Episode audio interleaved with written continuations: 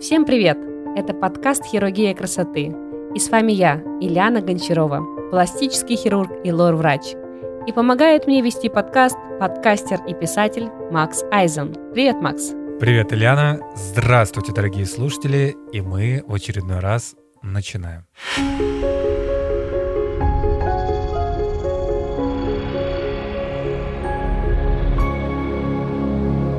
Я предлагаю сегодня поговорить о том, как правильно подготовиться к операции, морально и физически. Что думаешь? А вопрос, как всегда, интересный и опять-таки волнует не только меня, но и слушателей в целом, потому что все мы всегда, да и когда-то в любом случае ляжем на стол к врачу, и не только просто к хирургу, а кто-то и к пластическому хирургу, поэтому мы тебя слушаем, слушатели в особенности. Я очень ратую за то, чтобы человек, идя к пластическому хирургу на операционный стол, был морально к этому готов. Я сколько оперирую людей, замечаю, что те пациенты, которые морально подготовились, были психологически готовы к изменению внешности, они гораздо более позитивно принимают эти изменения и легче переносят реабилитацию. И это очень-очень важно. Что такое быть морально готовым? Это быть готовым к тому, что ты будешь себя видеть в зеркале другой, будешь себя видеть в зеркале там, с другим носом, или, может быть, с другими ушами, или с другим разрезом глаз. И надо быть готовым принимать эту внешность и любить эту внешность после операции. Если человек не знает, хочет ли он менять внешность, не стоит идти к пластическому хирургу. А если он уже уверен, и он ждет уже, и вот с такой прям любовью к себе идет на операцию, и с любовью к новой внешности, ему принять себя гораздо-гораздо легче. В чем еще сложность принимания себя после операции? Дело в том, что сразу после операции мы не получаем красивую внешность, как это происходит в фотошопе. Мы видим себя в зеркале с отеками на лице, с синяками, и это далеко не тот результат, который ты ожидаешь увидеть или там видишь на моделировании. И к этому тоже надо быть моральным готовым, потому что будет этап реабилитации. Без реабилитации никакая операция не проходит. И, соответственно, в этот тяжелый период, когда мы себя видим в зеркале некрасивыми, надо в голове держать мысль о том, что ты идешь на это ради красоты, которая обязательно будет. Просто это временный этап, временный период, который мы пережидаем, мы платим жертву красоте, и он просто временно, он пройдет, и дальше уже мы получим то, что хотим. И вот это, на мой взгляд, самое правильное моральная подготовка к операции. Что думаешь по этому поводу? Я еще лишь хочу, не то чтобы даже задать вопрос, а дополнить то, что в основном люди еще и боятся. Боятся, что будут последствия не очень хорошие. Также боятся сам факт проведения операции, хирургического вмешательства. Потому что ты хочешь это сделать и для себя, для своей же красоты и во благо, но при этом многие отказываются из-за того, что попросту боятся. Вот боятся, что что-то изменится. Иногда бывает просто страх находиться в операционной, и это идет даже у кого кого-то с детства, а у кого-то просто так вот э, заложено в психологии, что человек, когда представляет, ну, если у кого-то развито воображение, о своих последствиях он, точнее, о последствиях после операции с его развитым воображением, он просто впадает в ступор и просто не хочет дальше это делать. Как пример.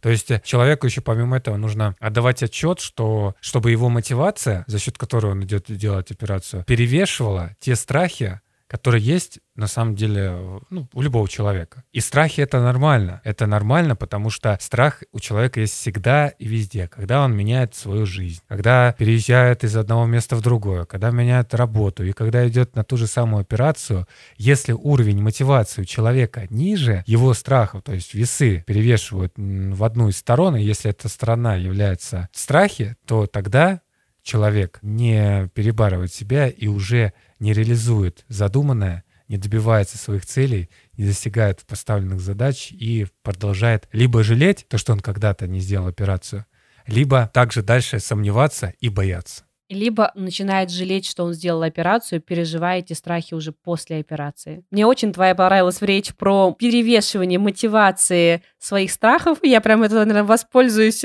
и буду использовать э, на своих консультациях, когда буду общаться с пациентами. Это действительно очень хорошо сформулированная мысль, потому что страхи, они есть, и это действительно нормально. И если у меня пациент не боится перед операцией, я уже начинаю думать, что что-то не так с пациентом. Волноваться и бояться — это абсолютно нормально.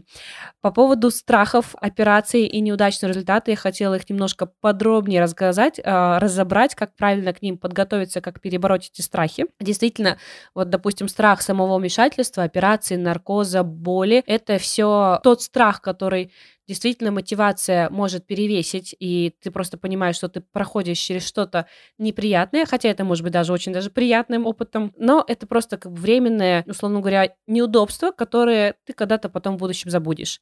И это не так страшно, как может показаться, потому что сейчас очень современные технологии, современные препараты, в том числе наркозные, и какой-то очень большого там дискомфорта, какой-то очень большой болезненности нету в пластической хирургии. Ну, по крайней мере, в ринопластике весь дискомфорт, который испытывает пациент, это инъекция, когда ставят катетер, и у нас все препараты, все препараты вводятся через катетер, который стоит в локтевом сгибе. Там нету дополнительных никаких уколов. Наркоз ощущается просто как глубокий приятный сон, и, соответственно, пациент уже просыпается в палате. Какие-то там моих действий, действий хирурга, действий анестезиолога пациент не помнит вообще. И для него это просто пребывание в комфортной клинике, поскольку большинство клиник в Москве, и в том числе наши, они очень уютно обставлены, оборудованы, и возникает ощущение, что ты просто где-то в отеле. По крайней мере, в нашей клинике после операции приходят добрые медсестры, которые тебя кормят вкусным домашним ужином, тебе, не знаю, улыбаются, помогают во всем, спрашивают, как самочувствие, вешают тебе на шею шнурок, на котором лежит кнопка вызова, и чуть что, вот нажимаешь кнопочку, они приходят. То есть максимальный уют, комфорт, о тебе забота, внимание, и это очень даже приятно. И какой-то болезненности после операции особо нет.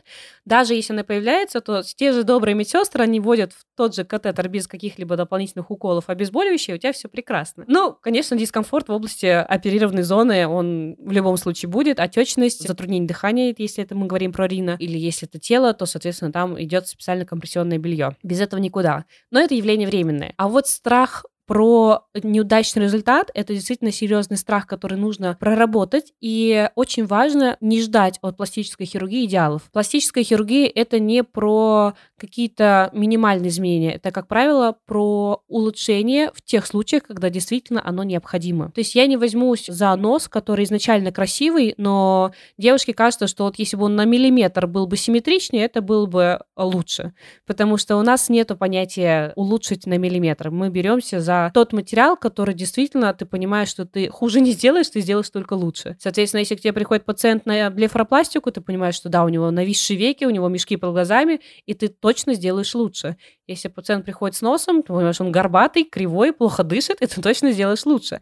Даже если всего этого беспокоит только горбинка, ты все равно даешь оценку, понимаешь, что что бы ты ни сделал, ты сделаешь лучше. И за те требования, когда приходят пациенты, и у них и так все хорошо, и они хотят доулучшить где-то на какие-то небольшие изменения, мы не беремся. Это не про пластическую хирургию, это про косметологию, про фотошоп, про фильтры, но не про пластику. Поэтому, когда ты идешь на операцию, нужно понимать, что если действительно есть проблема, то тебе сделают только лучше, и не ждать от пластической хирургии идеалов, что, не знаю, тебе сделают как а, точно вот губы э, Анджелины Джоли, точная копия, или попу как о, Ким Кондрашьян. Не знаю, как правильно произносить фамилии. Но суть в том, что не ждите стопроцентного идеала, потому что после пластической хирургии возможно небольшие симметрии. Опять же, в пределах миллиметра у нас считается это нормой. Возможно, не попадание стопроцентное в моделирование. Но пределах 1-2 мм это норма. Важно то, что вы идете улучшать внешность, и оно однозначно будет лучше, но не ожидайте идеалов, потому что когда мы гонимся за идеалами, когда мы ожидаем какого-то совершенства, мы всегда остаемся неудовлетворены результатом. Поэтому это тоже важно морально подготовиться к этому и идти готовым к тому, что доктор сделает вам хорошо, у вас будет красивая внешность, но, опять же, не ждите идеала.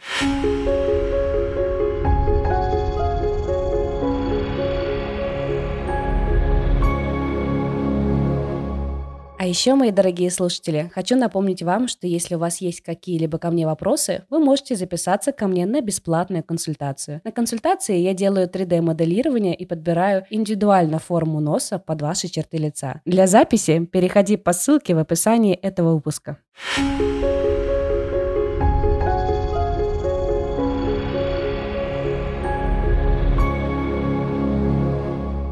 Очень хорошо сказала, я лишь просто дополню. А еще, когда вы будете делать операцию, а я делал операцию челюстно-лицевого хирурга, к сожалению, кстати, не у пластического, но все впереди. Так вот, там была такая интересная ситуация. Я когда уже лег на операционный стол, вообще, когда лег на кушетку, меня стали вести, у меня участился пульс, меня стало трясти, и я стал мерзнуть сразу же. Пошла выработка адреналина, я волей-неволей просто стал нервничать. Хотя на тот момент моя мотивация была выше, как вот с тобой чуть э, до этого разговаривали. И я просто лежу, все все, меня уже туда привезли, светят глаза свет, я вот все, весь из себя не могу уже, прямо сейчас готов выпрыгнуть из этого стола. Вот, и смотрю на своего врача, мне параллельно с этим вводят наркоз, и я смотрю на врача и говорю, слушайте, на что вы меня подписали? Я не знаю, почему я тогда это сказал, а ее ассистент или тоже врач, я уже толком не помню, давно делал себе операцию, тоже говорит, я тоже так сказал своей жене после женитьбы. На этой позитивной ноте я потерял сознание, проснулся и уже немножко с другим лицом. А уже результат, результат э, после уже снятия вот этих вот э, отеков, я уже просто радовался, полные штаны и думал, блин, неужели я такой трусишка испугался чего-то, зато увидел результат, понял, на что шел, на какой риск. Это, знаешь, можно еще сравнить с тем, как предприниматели рискуют, когда вкладывают куда-то деньги. Вкладывают не какие-то там пирамиды, а вот конкретно понимают, что у них может получиться, либо они могут прогореть. Вот тут вот вероятность то, что получится больше, однозначно, но тот самый риск, та самая игра. Игра со своим характером. А расскажи немножко подробнее про то состояние, когда ты проснулся вот с тем самым лицом, с отеками, с синяками, свои ощущения в тот момент. Расскажи подробнее. Очень хороший вопрос, и, наверное, слушателям будет действительно интересно, потому что как бы твои же пациенты тоже просыпаются с э, отеками, и это практически одна и та же ситуация. Мне просто делали операцию на челюсти я себя чувствовал хорошо. Мне не было ни больно, ни ничего, потому что как бы я же на всех этих как препаратах, как будто я вот сейчас готов был встать и побежать. Вот особенно первое время. Вот хотя операция была довольно-таки серьезная, мне там челюсть рубили пополам, ее расширяли, там, ну, прям вообще те, кто менял себе прикус, знают, о чем я говорю. Так вот, я себя чувствовал прекрасно. Только потом, когда организм стал, сам уже организм, не мое сознание, а организм стал приходить в себя, он стал немножко отвергать вот эти вот изменения в теле. Как я понял, как мне объяснил врач, что любое изменение, вмешательство, оно как бы дает какую-то реакцию в организме. И как вот я как сейчас помню, мне было, скажем так, ну, первое время я же не мог кушать, там же зубы все такое, и двигать тоже челюстью не мог. То есть у меня все это привыкало. И какое-то время я себя не очень хорошо чувствовал. То есть э, было вялое состояние. Может быть, даже была температура, мне кололи уколы, это все были антибиотики, еще что-то. А, обезболивающие, потому что болело. Но потом через два дня все стало хорошо. А какая была твоя реакция, когда ты первый раз себя увидел в зеркале после операции? У меня организм реагирует на это все таким образом, что если у меня отеки, то они прям большие-большие. То есть после драки у меня самые большие синяки. В смысле не синие, а в смысле кожа вот так вот реагирует. Вообще, я так понимаю, что после операции у тебя были сильные-сильные отеки и синяки, правильно я понимаю? Да, у меня были большущие синяки синие, большущие губы, большущие щеки, даже на лоб все вышло и на нос. Я был похож на Шрека. Шрек на максималках такой большой. Но я не испугался, я просто посмотрел в зеркало, засмеялся сам над собой и сам про себя подумал, вот я дурак. Ну, на тот момент это была первая реакция, подумал, блин, что я творю? А оно того стоит. Но когда прошло два дня, я как бы уже немножко уже по-другому стал рассуждать, отеки стали сходить. И когда они полностью сошли, я понял, что, блин, как классно. И теперь у меня вот предстоит с момента записи 3 ноября еще одна операция, только чуть еще посерьезнее. Это будет в середине, ну, в середине 2023 уже года. И я как бы уже готов. То есть, да, это, может быть, буду немножко переживать, но как бы такого страха лютого нет. Поэтому, дорогие слушатели, если вы чего-то боитесь, то просто лишний раз задайте глупые вопросы врачу. Не стесняйтесь. Потому что я своего врача задал был прям вопросами. А это? А то? А вот у меня в анализах вот это, а так будет точно? Так, а что мне сделать, чтобы вот перед операцией? И я все рекомендации выполнил, кроме одной. Перед тем, как пойти на операцию, я не выспался. Но не выспался не потому, что я переживал, а потому что там по другой причине, но это уже мое личное, об этом не буду рассказывать. И, э, скорее всего, из-за этого и были большие отеки, то, что организм получил огромнейший стресс. Во-первых, я поспал в ту ночь два часа, и, во-вторых, ну, как бы операция, которую я давно не делал. До этой операции у меня была крайняя операция в 14 лет. И слушая тебя, мне хочется добавить и сакцентировать внимание на двух вещах.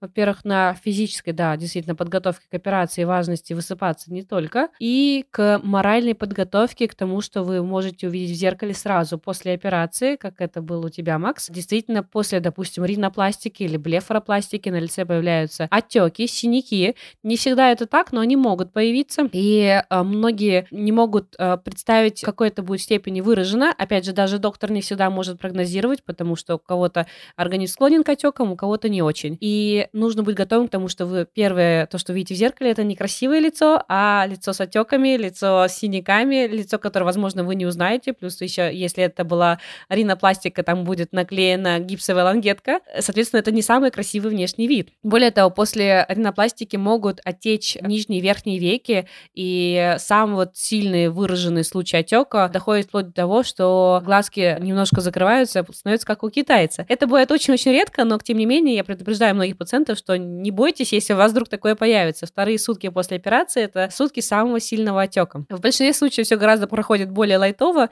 и таких выраженных отеков нет, но тем не менее. И когда мы там, на седьмой день снимаем гипсы показываем эти реакции, выкладываем в Инстаграм, надо понимать, что все пластические хирурги выкладывают только те реакции, которые им наиболее эмоционально заряжены. То есть обычно это у тех девочек, которые минимальные отеки, которые сами эмоционально на позитиве, они смотрят на себя в зеркале, визжат, пищат, обнимают доктора, плачут. И это очень круто именно показать другим людям. Но так происходит не всегда, наверное. Это только в половине случаев. А в половине человек просто смотрит на себя, и он в ступоре, потому что ему немножко не до эмоций. И, ну, обычно это те люди, у которых, в принципе, нет склонности выражать свои эмоции, рассматривать себя и переваривать в своей в голове новую внешность. И далеко это не та внешность, которую мы моделируем на консультации, потому что это все еще нос в отеке, лицо в отеке с синяками, и оно не такое красивое, как ожидалось бы. Поэтому важно быть готовым к тому, что, возможно, первая реакция, когда вы увидите себя в зеркало, это не будет «Вау, как круто!» Это будет ощущение, что «Боже мой, зачем я это сделала, что я подписался?» Но важно помнить, что это всего лишь временный этап, и отеки все синяки, они все обязательно проходят, и мы приходим к тем самым результатам, которые мы с вами обговаривали на консультации, обязательно красивой внешности, которая максимально преобразит вашу жизнь. А возвращаясь к второму моменту, про физическую подготовку, абсолютно верное замечание, что то, что ты не выспался, это, скорее всего, повлияло на твои отеки, потому что действительно организм переживает операцию как некий стресс, потому что он не понимает, что это эстетическая операция, он думает, что это какая-то травма, аларм, опасность, нас э, побили, что-то не так, надо срочно восстанавливать себя и задействовать все ресурсы. Поэтому очень правильно буквально за неделю до операции начать готовиться к тому, чтобы этот стресс прошел максимально гладко, и ваши ресурсы, которые будет использовать организм, они были максимально наполнены. Что это значит? Это значит, что перед операцией за неделю лучше исключить факторы, которые могут навредить вашему здоровью. Это недосыпы, употребление алкоголя. Если вы там злоупотребляете никотином, сигаретами, желательно этот фактор тоже уменьшить и максимально поберечь себя любимого, чтобы к тому моменту, как вы придете на операцию, вы себя чувствовали максимально хорошо и с точки зрения физиологии, и с точки зрения вашего эмоционального заряда. Это все все влияет на то, как будет проходить реабилитация и то, как быстро вы будете восстанавливаться после операции. Да, да, да, я просто хотел еще добавить, кто не рискует, тот не пьет шампанское, а тот, кто готовится, тот рискует меньше и пьет шампанское. И на этой прекрасной ноте, прекрасной цитате я предлагаю завершить наш выпуск, попрощаться с нашими слушателями и пригласить в следующий.